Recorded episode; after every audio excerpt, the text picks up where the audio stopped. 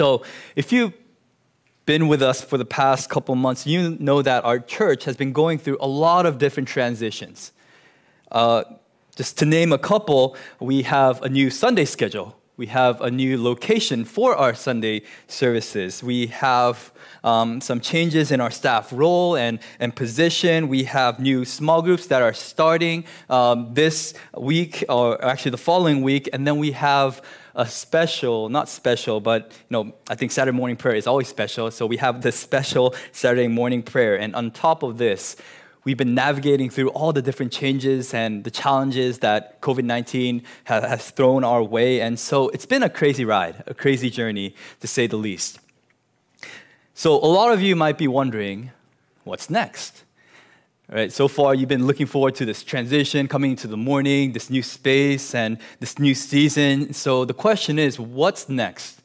What's the plan? Where do we go from here? Where are we directing ourselves to as a church? And that's the question that I want to answer this morning. Well, actually, if you would ask that question to me, I'll probably respond, I have no idea where we're going, really. I have no idea where we're heading. I don't know what's going to happen next, tomorrow, next month, next year. I have no idea. I just don't know. That's my honest answer. And I think it's okay that I don't know and that we don't know everything that we need to do as a church, because this church, it does not belong to me. It does not belong to you. It belongs to Jesus. And as far as I know, Jesus, he has a plan for his church, and he has a purpose for his church. And so as long as we know that, then we're in good shape. We might not know everything and what's going to happen next, but we know that this church belongs to Jesus, and he's the one who builds this church. Amen? That's Matthew 16. So today I want to look at Acts 16. I just want to walk through this long kind of passage. We just read a couple verses where we're going to look at the whole chapter, really.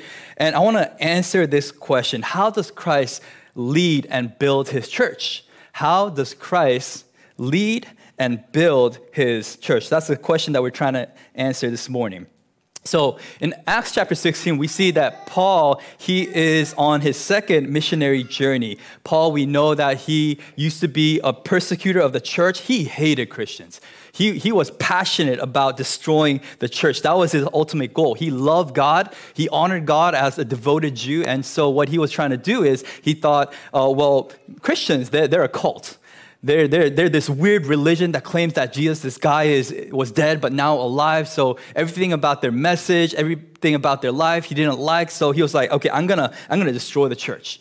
But we see in Acts chapter 9, Paul, he has this powerful encounter with Jesus, this personal, powerful encounter that turned his life upside down. And now Paul, he is realizing that he is a sinner in need of Savior. Before, he thought he was pretty good, he was righteous, that he was a good person. But when he encountered Jesus, he realized, oh man, I'm nowhere near that I need a Savior. Before, he thought Jesus was a liar or a leader of the cult, but now he's realizing that Jesus is the Lord and Savior of all. The gospel transformed Paul dramatically, to the point that before he was trying to stop the spread of the gospel, now he is actively spreading the good news of Jesus. And after visiting a couple cities during his first missionary journey, now he's on his second missionary journey, wanting to plant new churches. But first, he kind of goes to this area in Galatia where he's revisiting some of the cities that he did on his first missionary trip, so that he can encourage the Christians there, he can instruct them there. And now he really has a heart for Asia. And when I say Asia, I'm not talking about the continent Asia, I'm talking about Asia Minor, which is modern day kind of Western Turkey. And so he notices that there's this massive religion on the West where he's trying to go, because there are no churches. But something interesting happens in today's text. In verse 6, if you have your Bibles open, it says, forbidden by the Holy Spirit to speak the word in Asia. So Paul, he had a heart to go to Asia because there were no churches in that region, but the Holy Spirit forbid Paul and Silas to go to Asia. And so Paul's like, okay, fine. If I can't go west, then at least I'll go north. I'll travel somewhere else, because the gospel needs to be spread. But Then you look at the next verse, and it says, again, when Paul is trying to travel to these different places, the Spirit of Jesus did not allow them to go north. So if you look at a map, the only place that they can go is overseas. Like, they're at the edge of Asia, and they are at this port city called Troas. You know, the Holy Spirit is forbidding Paul to enter into the mainland of Asia, and also the Holy Spirit is blocking Paul to go north, and really he's stuck there. He has no idea what's next. I mean, he has a passion for the gospel. He has this desire to spread the good news of Jesus Christ, but we see that he's kind of stuck in this one place, not because of persecution, not because of opposition, because the Holy Spirit is blocking the work there. And but we see in verse 9, it says this, and a vision appeared to Paul in the night, and a man of Macedonia was standing there, urging him and saying, come over to Macedonia, which is Greece, right? And help us. And when Paul had seen the vision, immediately we sought to go on into Macedonia, concluding that God had called us to preach the gospel to them. So here's the first point I want us to see in today's text. God leads us in unexpected ways. God leads in unexpected ways. Now, why in the world did the Holy Spirit kind of, you know, block Paul from going to these regions where there was a real need for the gospel, where there were no churches? We do not know, but this is what we know for sure. Paul, he was so in tune with the Spirit of God. He was so aligned with the Word of God that what happened was that the time when the Holy Spirit spoke to him, immediately Paul responded. If the Holy Spirit said no, Paul's like, okay, that's no. If the Holy Spirit said, go to Macedonia, he's like, okay, I'll go to Macedonia. So you see this immediate response. And you have to understand, Paul was a pretty smart guy. Like, he was an educated dude. Like, he graduated from, like, he studied under the best kind of Jewish teacher. It's like kind of graduating from Ivy League or having that diploma. And not only that, he had a lot of life experience. He was in this leadership position, so he can make decisions for himself. But you see this guy, and after he met Jesus, he's like, okay, I ain't moving until, God, you direct me. Like, doesn't match my expectations, doesn't match my experience, it doesn't match my knowledge, but God, if you say go, I will go. If you say stop, I will stop. And we see that on a daily basis, the Holy Spirit, he is leading and guiding Paul, and Paul is simply responding.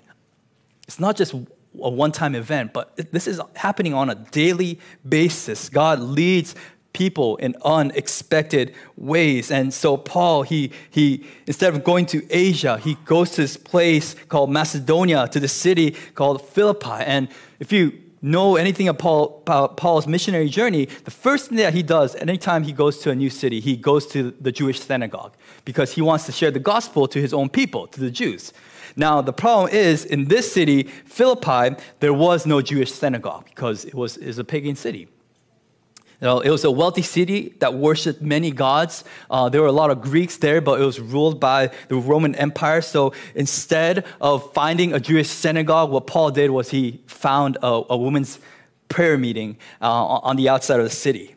You know, he couldn't find any Christians within the city, so he kind of looked around, he asked around, and he finally found a group of Jewish women that are dedicated to prayer, that are dedicated to studying the Old Testament. So Paul, he decides to show up, he begins to share the gospel, and something crazy happens in verse 14. It says, one who heard us was a woman named Lydia. So the first woman that he encounters, the first woman that responds to the gospel is Lydia, from the city of Thyatira. That's a city in Asia, so this is an Asian lady, a seller of purple goods. And we talked about this before.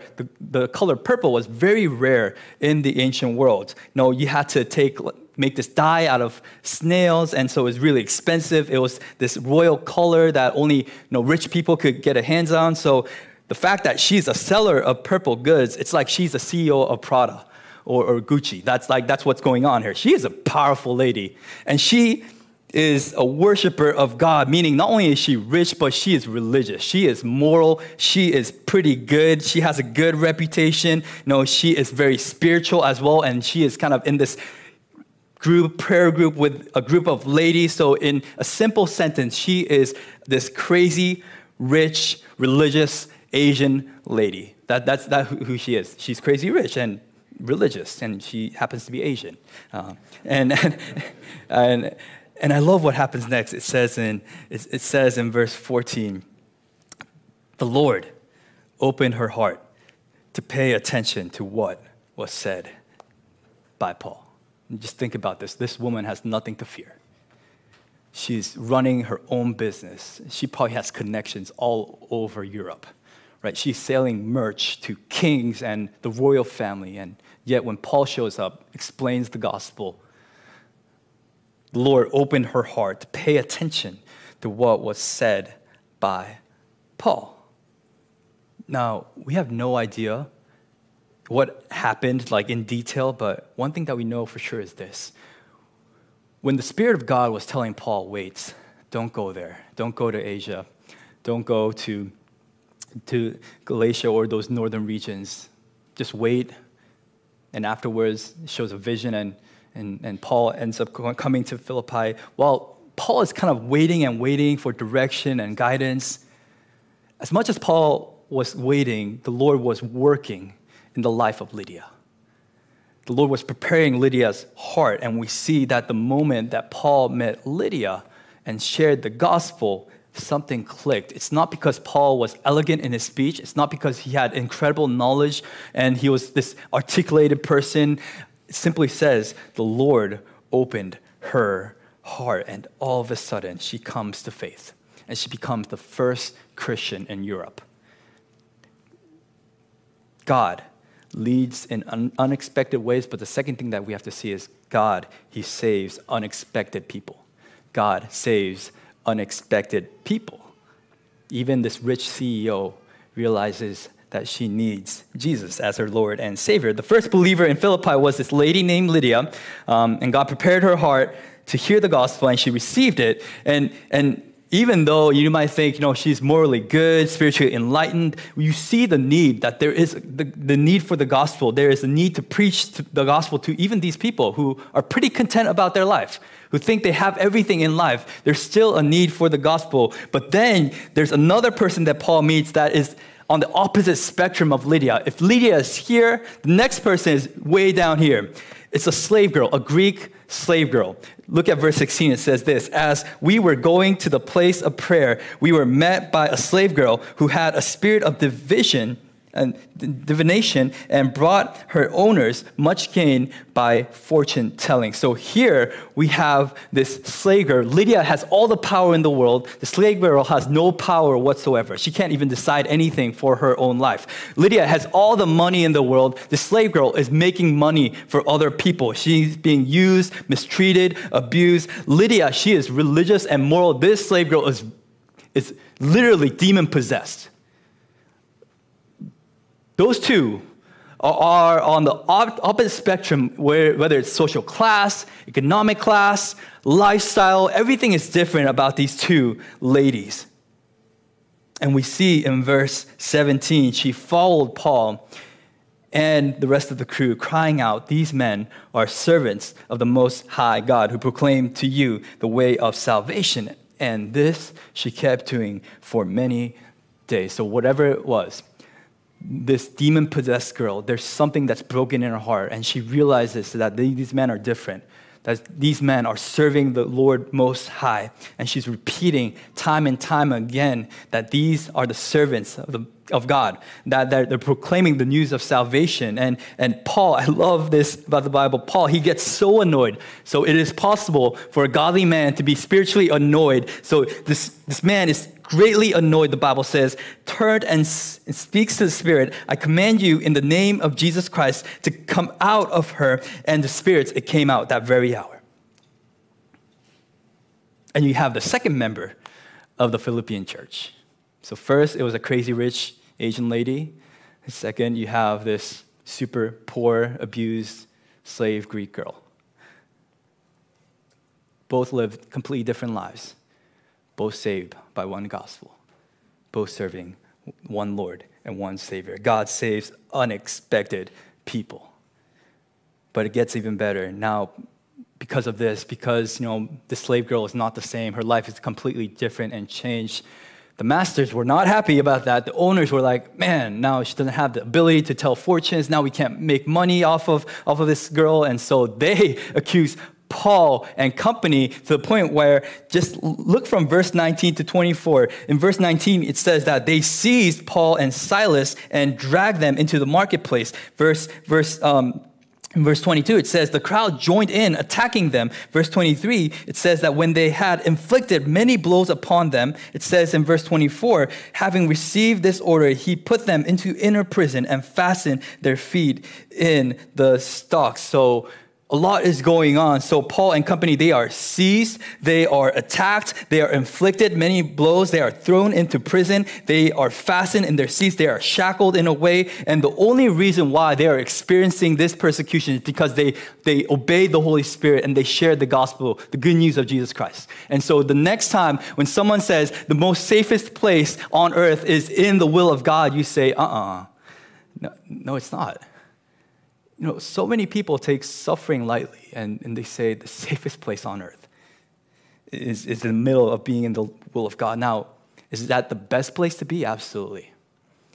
Is that the right place to be? Absolutely. Is that the safest place to be? No, you look at the life of the disciples and it wasn't safe at all. There was danger after danger, persecution after persecution. But what's crazy is,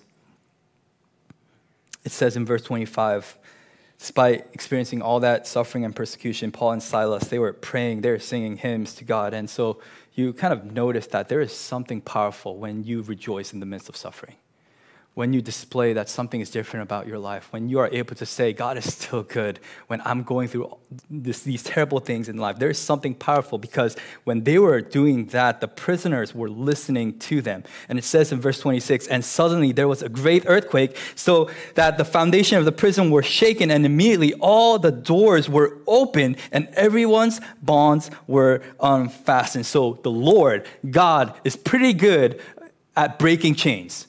He is pretty good at releasing prisoners. It's not now here, it is in a physical sense, but in a spiritual sense, right? He breaks every chain, the chain of sin, the chain of death. He releases us from the penalty of sin and death. And so all the signs are pointing to the fact that, okay, you know, there's an earthquake, prison is open, the bonds are unfastened. All the signs are pointing to the fact that, okay, Paul, Silas, get out, run away. It's time for you to leave. But do they leave? No, they don't. Right before they are about to leave, they stop and they look at this guy, this jailer, who's most likely a Roman soldier, a retired Roman soldier, because the jailer position was a pretty solid position. So, you know, in order to honor the soldiers, so that they can have a kind of some security after their retirement, they put people in this position. This guy is devastated because he let these prisoners go.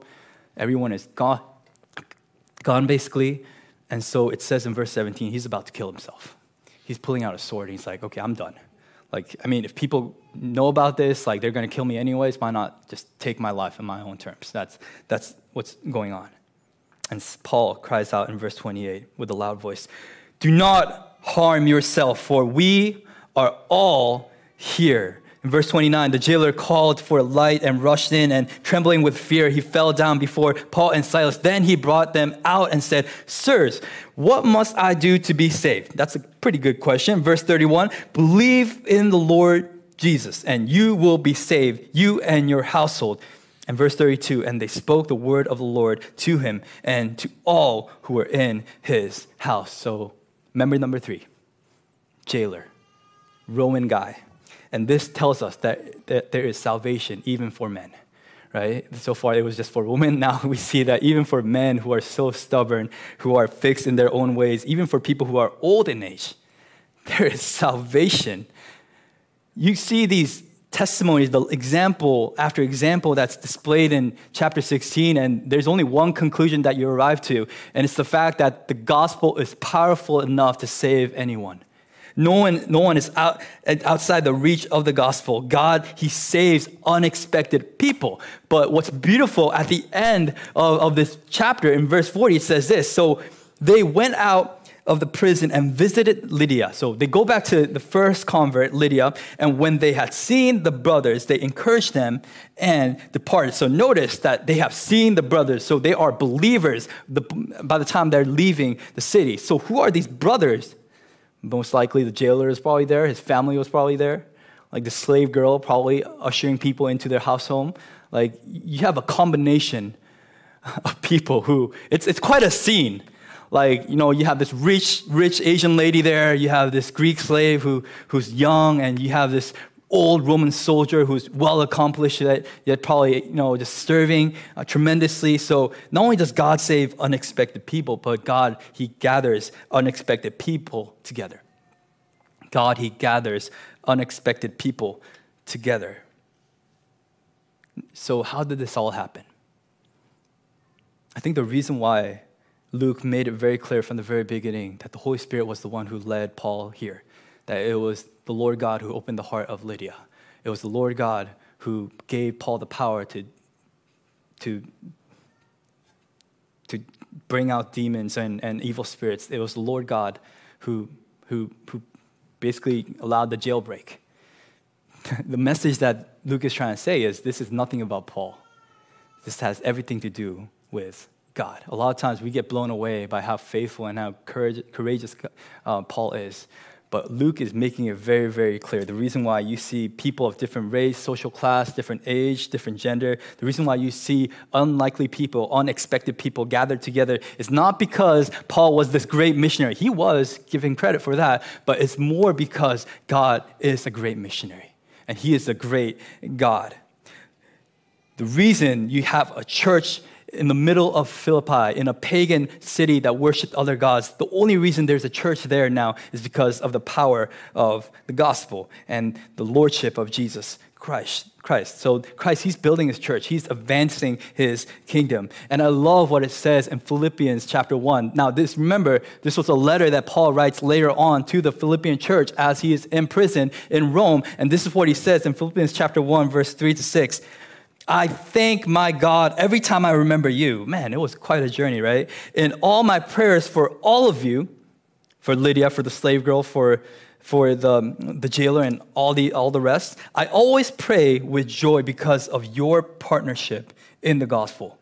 From the first day until now, being confident of this, that he who began a good work in you will carry it on to completion until the day of Christ Jesus. Even Paul says, the one who began a good work in you was not me, it was God. And if he began a good work in you, he's going to carry this on to completion. So God leads people in unexpected ways. God saves people who are unexpected. Unexpected people are saved by the gospel, and God gathers unexpected people together. So how do we respond to this simple truth? How do we respond in obedience in light of all the truth that we have just said? Are you following your voice, your plans, your ideas today?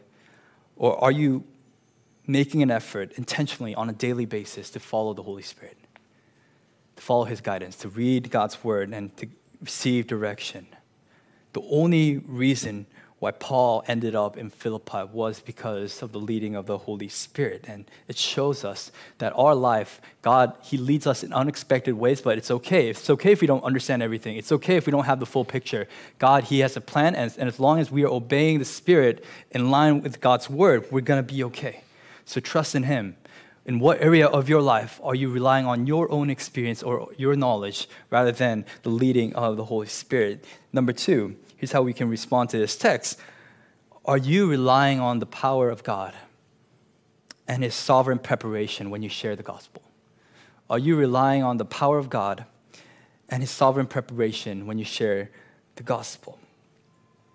No, I remember when I was a new Christian, I started sharing the gospel, and one of the first people that I shared the gospel with, it was a good friend of mine. And it was so easy, right? I started going to church. I was more invested in church, and you know, I had a relationship with Jesus, and I just asked one of my friends, hey, do you want to go to church? And he's like, yeah, sure. And he ended up coming to church, and it was that easy, right? I simply asked, do you want to go to church? And he became a Christian. Like, you know, brought into church, he heard the gospel, and he became a Christian. And so I was thinking to myself, I'm pretty good at this, right? Easy peasy, right? Little did I know that is a very, very rare case. You know, at that moment, I thought, man, I'm pretty good at this job. You know, evangelism, it's my thing. And God humbled me. And then I realized, though, down the road, that it's not that I'm really good at this, but God is really good at preparing people's hearts. That I simply let a fire. The one who prepared everything in that person's life was God himself. So you see that in the life of Lydia. You see that in the life of the slave girl. You see in the jailer's heart as well. Something happened spiritually before Paul even came to Philippi. And if that is true, that gives you confidence to share the gospel. Because that means that no matter how bad you are when you share the gospel, if God has prepared that person's heart, that person is going to hear the gospel and respond to Jesus. That also means that you got to pray like crazy, and I got to pray like crazy. Because without the help of the Holy Spirit, without the sovereign preparation of God, you can give the best presentation of the gospel, and people will still not come to Jesus. And that's why we gather on Saturdays. Like I shared this on Saturday with the group that was here. You know, a lot of people asked, "No, why are we continuing to pray?" Right? I thought Church Matters was done. You know, I mean, that was a good run. We had 5 weeks where we came out early, and it was very encouraging. It was very helpful. And to be honest, I was looking forward to the end day too. Like I'm preaching 3 sermons a week, and I'm like, oh, this is a lot. And then, you know, God kind of convicted my heart. You know, we were thinking different options. Should we gather every other week? Should we gather once a week? Once a month? You know, how should we kind of still encourage people to pray, but at the same time make sure that people are still fresh and engaged every prayer meeting? And what God basically told me, like, you know, as I was praying, was this: you know, even if no one shows up, would you still pray? Like, do you believe in the power of prayer? Like, are you gathering people so that you can say, I have this many number of people in my church who are praying in the morning? Or are we really gathering because we want to see God move in power? Are we really gathering and praying because we believe that the things that God calls us to do is beyond our ability?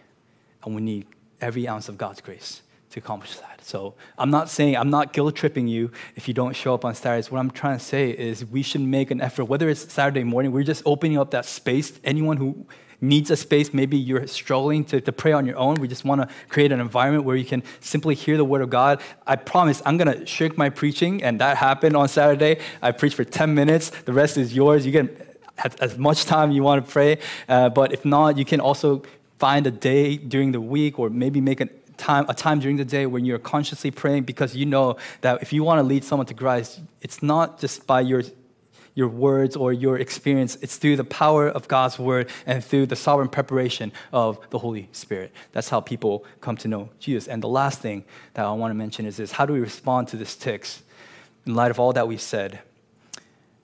Are you embracing the beauty of the church, where different people from different backgrounds can come together with one purpose, and that is to glorify God, to enjoy God, and to exalt God together? Is that something that you're seeing, or are you kind of complaining, struggling, saying that, oh man, I don't want to be with these people. They're so different from me. I don't find anyone who can carry up a conversation, different life stage, different background. This church is too young, too old, inexperienced, too hardcore, too easygoing.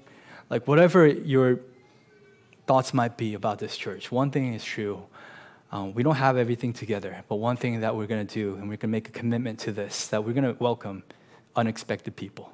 And we want to create an environment where unexpected people can hear the gospel and be saved and be part of this church. Because how awesome would it be when someone walks into this room and they see a group of people and they're like, what is going on here? Right? Like people who never gather in private.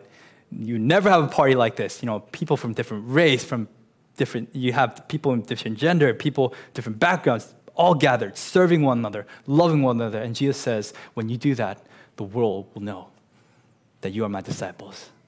And the gospel message will not just be preached, but it'll be lived out in every aspect of this church. So let's be a church that expects unexpected things. Our God can do the unexpected. So let's not limit God. Let's continue to press on, follow the lead of the Holy Spirit, share the gospel faithfully so that unexpected people can come and know Jesus, and we would build a culture where we have this beauty, where there is diversity and unity for the glory of God. Amen? Let's pray.